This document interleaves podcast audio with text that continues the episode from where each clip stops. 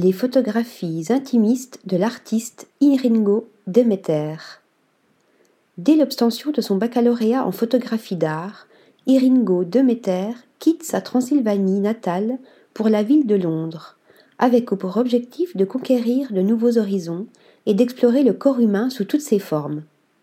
Bercé depuis l'enfance par le calme et la nature, Iringo cherche continuellement à retranscrire cet apaisement dans la plupart de ses clichés, parvenant ainsi à être au plus près de ses sujets.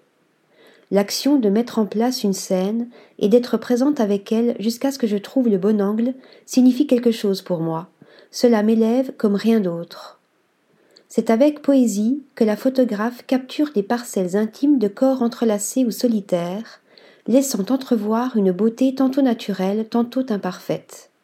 La prédominance du noir et blanc dans ces photographies plonge le spectateur dans une atmosphère angélique, voire idyllique. Iringo accorde un intérêt particulier à la tonalité utilisée lors de ses prises de vue. Visuellement, émotionnellement, peu importe, la couleur doit ajouter quelque chose de cohérent à ce que je regarde. En effet, cette décision influencera grandement le rendu final de chacune de ses créations. Article rédigé par Marine Mimouni.